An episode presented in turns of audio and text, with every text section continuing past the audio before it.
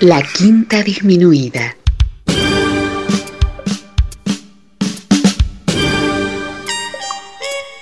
Jazz desde la ciudad más cercana al cielo.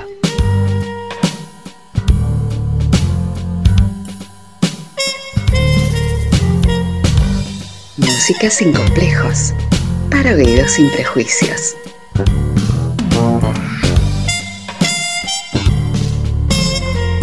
Una producción de Nicolás Peña.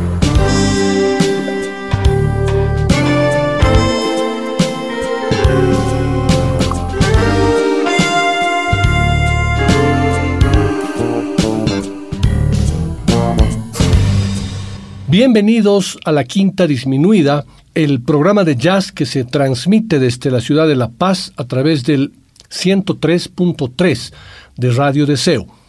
Muchas gracias por acompañarme en este viaje musical que lo realizo hace más de 15 años.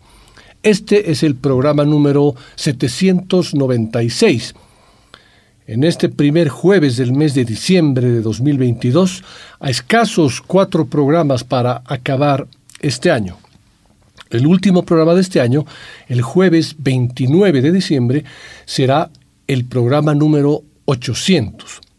Un saludo a quienes están escuchando el programa en el reprise del sábado y otro gran saludo a quienes escuchan la sesión a través de los podcasts de la Quinta Disminuida, en Spotify, en la página del programa, en Google Podcast y en otras plataformas.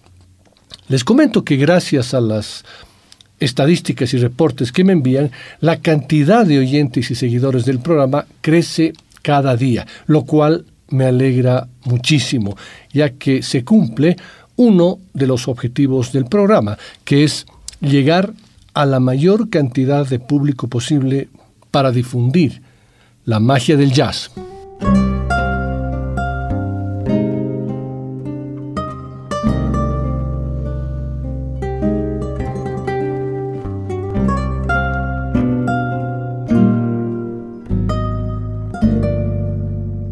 La dinámica de la concepción de los programas que quiero compartir con ustedes siempre tiene una característica de amplitud musical dentro y a veces fuera de los límites del jazz.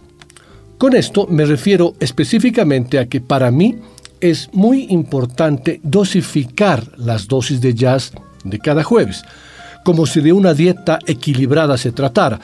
Bebop, fusión, standards, cool, jazz rock, bossa, baladas jazzeras, acústicos, eléctricos, románticos, etc. Los anteriores programas han estado gobernados por la bossa nova, también por la MPB, por el fallecimiento de Gal Costa y Paulo Jobim, baladas estándares, pianistas, coqueteos del jazz con el pop, la magia del swing.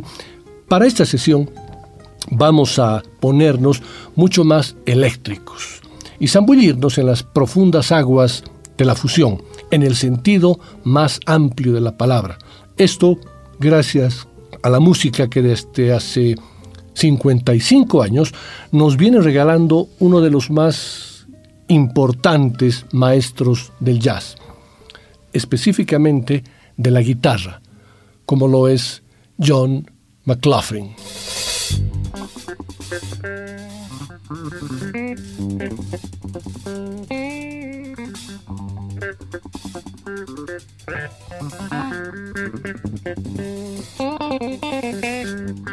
Haremos un viaje a través de su discografía, que me parecía imposible realizar, desde sus primeros discos de 1969 hasta una de sus más recientes producciones del año 2021 Escucharemos 18 temas que he seleccionado con mucho cuidado y cariño, para que tanto yo como ustedes podamos tener una visión casi completa de la obra de John McLaughlin.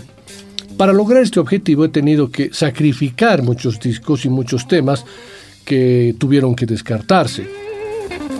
No escucharemos a McLaughlin en ninguna colaboración con otros músicos como los magníficos discos del trío de guitarras acústicas con Paco de Lucía y Aldi Meola, con Larry Coryell y Virelli Green. No escucharemos al trío of Doom junto a Tony Williams y Jaco Pastorius. Tampoco escucharemos a McLaughlin en ese maravilloso experimento de fusión del siglo XXI en el grupo que junto a Chick Corea bautizaron como Five Piece Band, tampoco las aventuras compartidas con Carlos Santana, Jeff Beck o Sting. No. Podríamos dejar estas colaboraciones para otro programa. Hoy haremos un viaje con la música de John McLaughlin a través de su discografía como líder abarcando 18 temas de 18 diferentes discos de sus más de 50 que tiene en su haber. Basta de palabras y vamos con la música para escuchar el tema Extrapolation, primer tema de su primer disco solista del año 1969.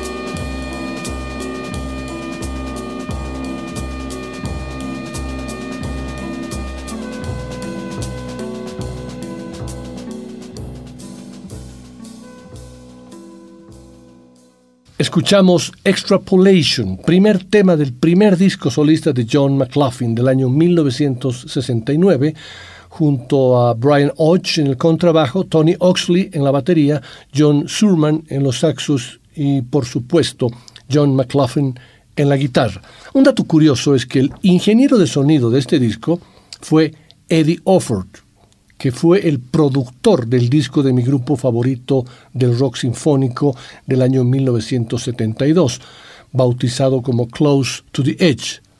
Por supuesto estoy hablando del grupo Yes. Nacido un 4 de enero de 1942 en Doncaster, West Riding of Yorkshire, en el Reino Unido, hoy con 80 años, sigue activo en la música.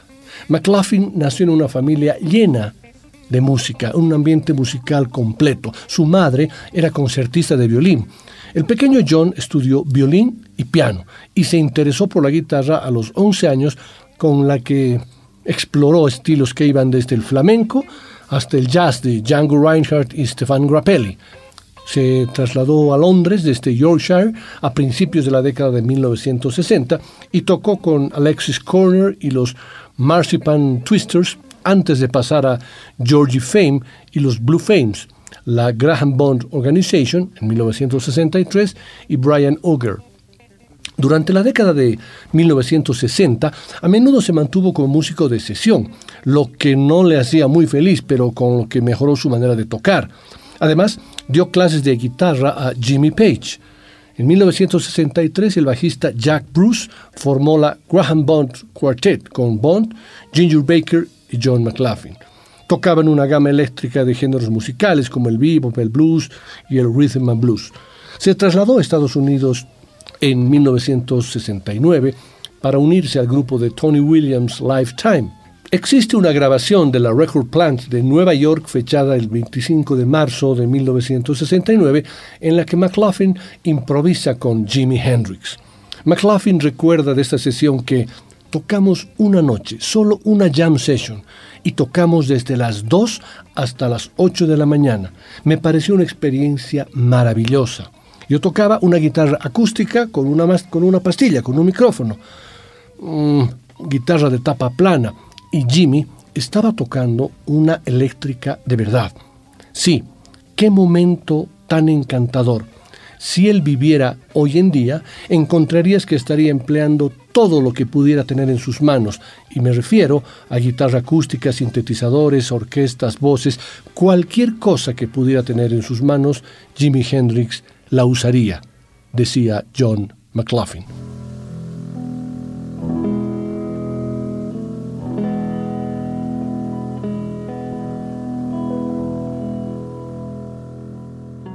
McLaughlin tocó en varios álbumes del inicio del periodo de fusión de Miles Davis.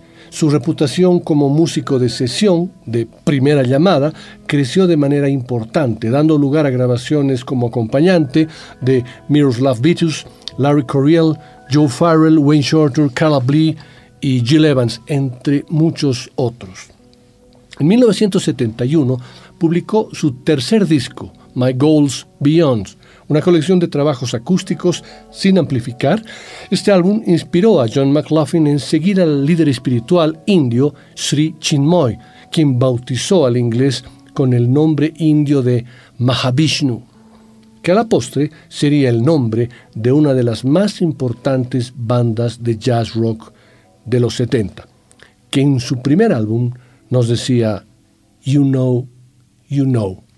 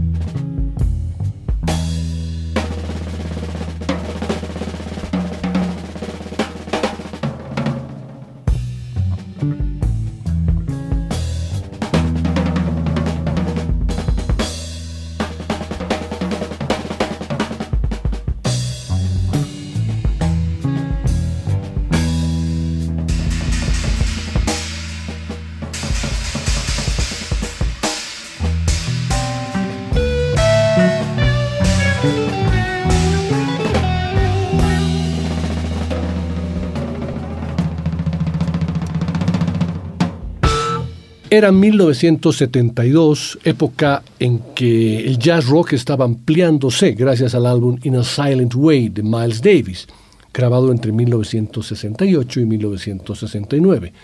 John McLaughlin fue parte del grupo de Miles que grabó ese álbum del cual tomó muchísimas influencias para su banda, la Mahavishnu Orchestra, con una influencia que iba del blues rock de Jimi Hendrix hasta la música clásica.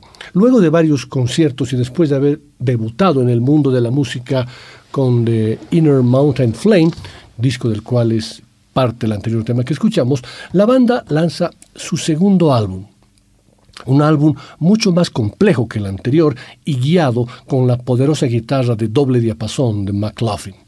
La historia de esta legendaria agrupación está estrechamente ligada a la de su líder y fundador. La banda estaba integrada por Billy Coham en la batería y percusión, Jerry Goodman en el violín, Jan Hammer en los teclados y Rick Laird en el bajo. Al poco tiempo la banda estaba tocando en grandes escenarios y estadios con las bandas de rock de teloneros y una audiencia de jazz y rock que respondía con éxtasis y admiración a un virtuosismo desgarrador, ensambles vertiginosos, pasajes tranquilos y relajantes y melodías atonales y en clave menor tomadas en gran parte de la India. Su segundo disco, Birds of Fire, es un enorme disco que perfecciona la fusión del jazz, el rock y sonidos orientales. Eso da como resultado un sonido rockero, pero elegante y con cierto aire místico, que nos hace sentir que estamos en un santuario.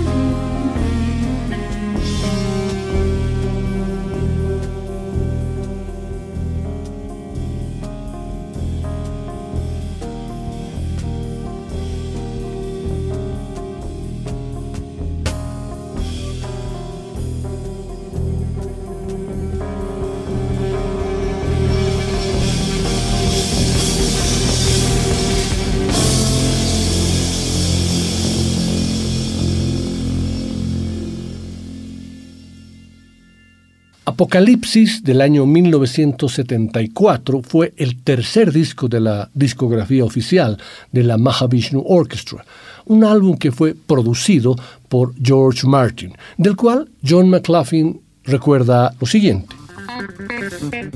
Fue una idea loquísima desde el principio, una experiencia fantástica. Conocí a George Martin en 1966, la época en que los Beatles empezaron a hacer música fantástica y yo hacía trabajos como músico de estudio, de sesión, para sobrevivir. En ese momento estaba tocando para Tom Jones y otros músicos de ese estilo. George Martin producía a muchas bandas, no solo a los Beatles, y en una de esas sesiones se acercó y me dijo, me gusta mucho cómo tocas. Desde entonces me empezó a llamar cada vez que necesitaban un guitarrista en Abbey Road.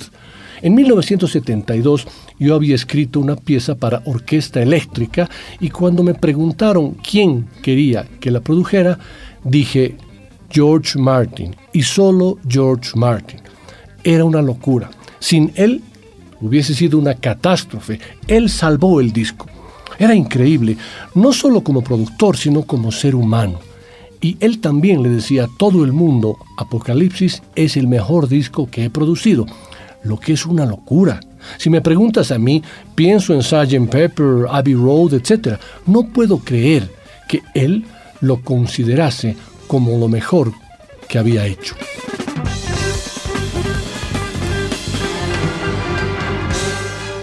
En ese álbum, bautizado como Apocalipsis, la Mahavishnu Orchestra cambia de formación completamente con los siguientes músicos: Jean-Lac Ponty en el violín, Narada Michael Walden en la batería, Ralph Armstrong en el bajo, Gail Moran en la voz y los teclados, y John McLaughlin en las guitarras, la Orquesta Sinfónica de Londres, dirigida por Michael Tilson Thomas, y la producción está a cargo, como les dije, de Sir George Martin. De ese álbum quiero compartir con ustedes el tema titulado Wings of Karma.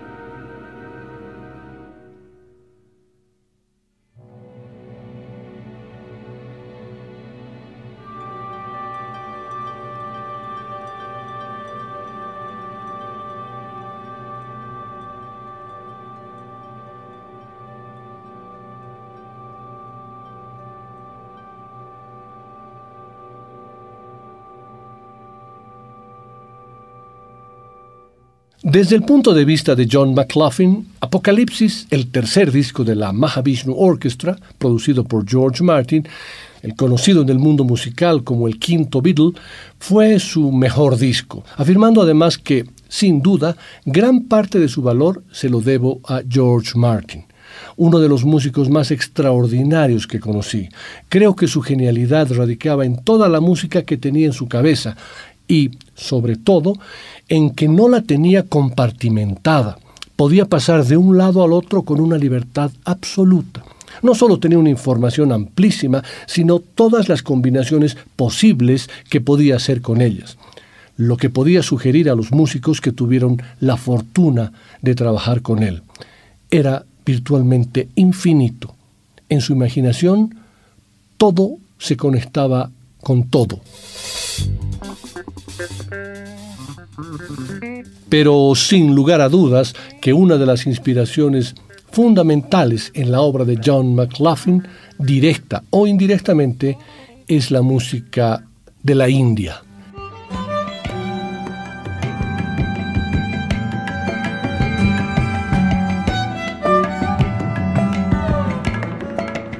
Corría el año 1975 cuando John McLaughlin puso el primer fin a su proteica y exitosa Mahavishnu Orchestra, su banda con core oriental que aunaba el virtuosismo del jazz con la intensidad del rock.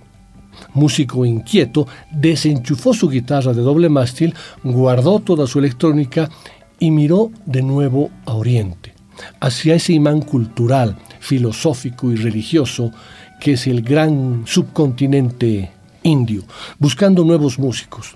En realidad, llevaba varios años subyugado por la música india, aprendiendo de destacados docentes indo-pakistaníes. Este influjo músico-cultural estaba muy en boga en esa época en distintos ambientes, desde el Britpop hasta la contracultura hippie californiana. Durante ese periodo de aprendizaje conoció a Sakir Hussain, maestro percusionista y virtuoso de la tabla, y entre los dos engendraron la idea del grupo Shakti, que significa inteligencia creativa, energía y belleza. La primera formación de ese grupo estaba a cargo de Louis Shankar en el violín, Ramnath Raghavan en el ridangami y T.H. Viku Vinayakram en el gatam y John McLaughlin en una guitarra especialmente diseñada para el grupo, una Shakti guitarra, podríamos decir, con un segundo juego de cuerdas transversales, una especie de cruce de la guitarra con el sitar. A finales de 1975 se presentaban en sociedad grabando en directo su primer disco Shakti with John McLaughlin un fluido musical que exhalaba la mixtura improvisada de música clásica del norte de la India, indostaní, con su peculiar pedal sonoro, manteniendo y ciclos rítmicos, ya conocida popularmente en Occidente gracias al éxito de Ravi Shankar, con la tradición musical del sur, carnática, más compleja y elaborada, tremendamente sensual, pero todo esto amalgamado con un cuasi clasicismo acústico occidental virtuoso y tremendamente free. La simbiosis, lejos de un cierto misticismo morfeico, reivindicaba esa energía creadora a la que alude el nombre del grupo, como lo escucharemos en este tema titulado La danse de bonheur, la danza de la felicidad, del segundo álbum de Shakti, A Handful of Beauty, del año 77.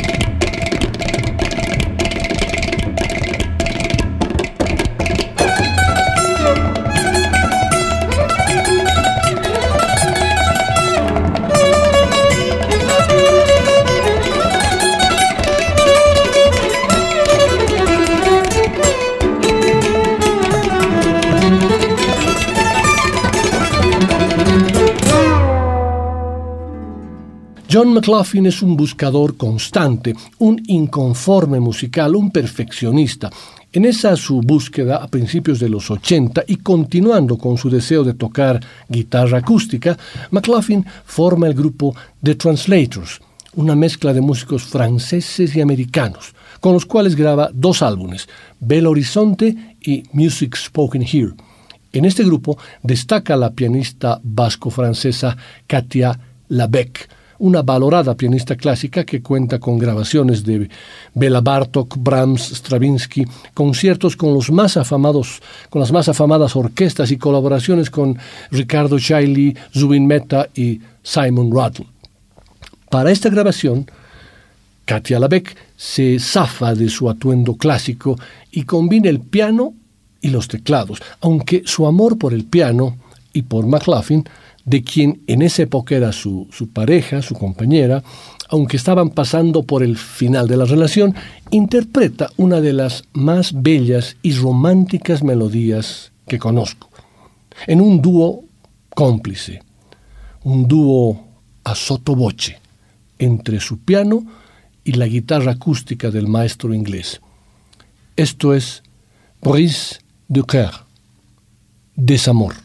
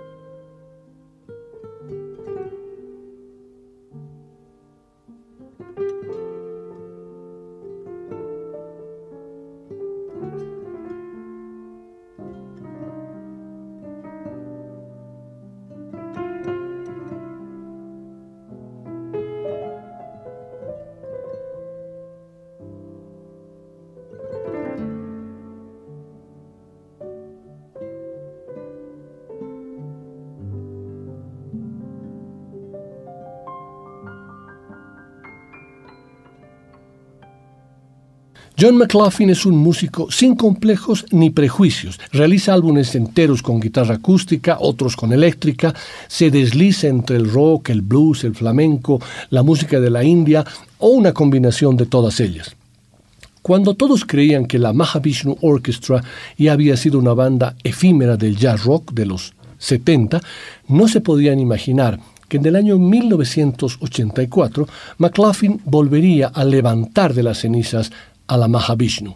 Esta vez más cerca del jazz, pero sin perder la fuerza visceral del rock. Y para esto no dudó en convocar al baterista de la formación original de la Mahavishnu Orchestra, Bill Coham, pero esta vez reclutó al bajista sueco Jonas Hellborg, al tecladista norteamericano Mitchell Foreman, al saxofonista Bill Evans y en la percusión nada menos que un miembro del Path Metheny Group, Danny Gottlieb. En este periodo, McLaughlin descubre el synclavier, un, instrumento, lo que le permite generar un sonido similar a un teclado, pero con la sensibilidad de una guitarra. En ese álbum del año 1984 y bautizado simplemente como Mahavishnu, escucharemos el tema Pacific Express.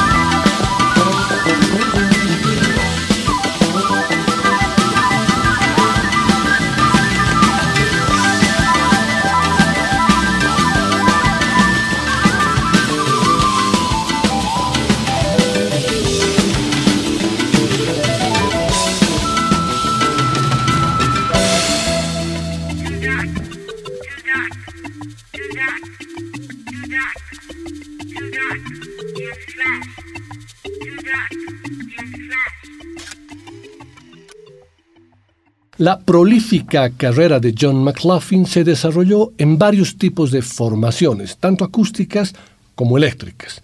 En el año 1991 reinventa un concepto del trío junto al bajista francés de origen siciliano Dominique Di Piazza y al baterista y percusionista indio Trilo Kurtu.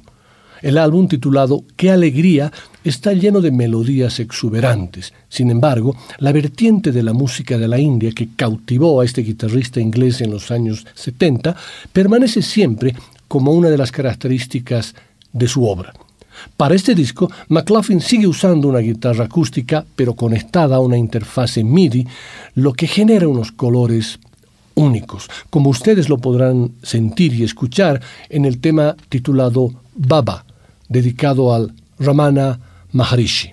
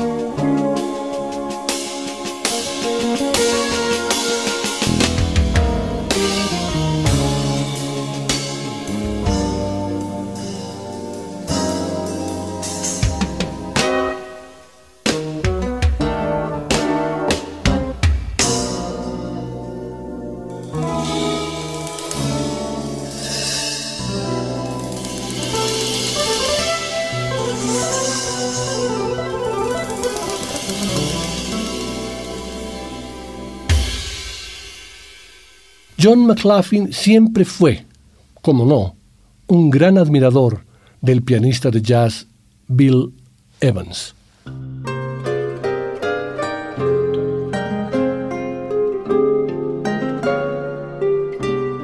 McLaughlin cuenta con cariño y emoción dos eventos. El primero, que asistió a un concierto de Bill Evans en el que la música que brotaba de las teclas fue más que brillante. También relata con tristeza la historia de que Bill Evans lo invitó a su casa a tocar, pero el pianista murió antes de que esto sucediera. Ya me imagino cómo hubiera podido sonar aquello. Bill Evans aportó un toque clásico al piano de jazz. Creó un sonido que era puro y fuerte, pero también delicado. En lo referido a la composición, fue el creador de dos de las melodías más bellas jamás escritas, Very Early y Waltz for Debbie. En 1993, John McLaughlin grabó un disco de homenaje a Bill Evans con su guitarra acústica, respaldada por las guitarras acústicas del Aguieta Quartet, y el bajo acústico de Jan Mares. McLaughlin toca los arreglos principales de las melodías de Bill Evans, agregando su propio enfoque de improvisación durante los solos. Pero, como siempre, es imposible encasillar la música de McLaughlin con una simplificación excesiva. El efecto general de la música es suave y relajante, sin importar cuán intrincada o poderosa pueda ser a veces. Time Remembered Así se titula el disco y es, sin lugar a dudas, el disco más romántico de John McLaughlin. La interpretación más destacada del álbum es, como les decía, Waltz for Debbie, que merece una reproducción repetida. Es una composición maravillosa y McLaughlin y el equipo extraen cada pizca de emoción de ella.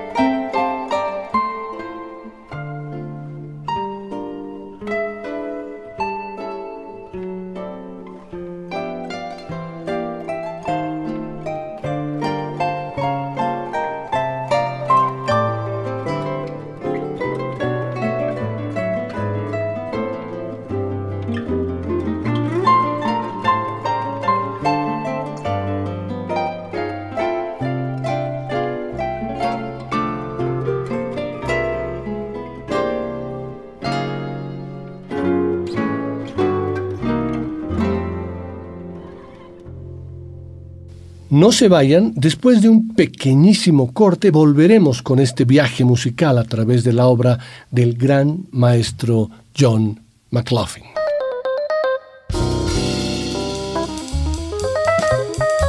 Después del corte, volverá el swing de la quinta disminuida.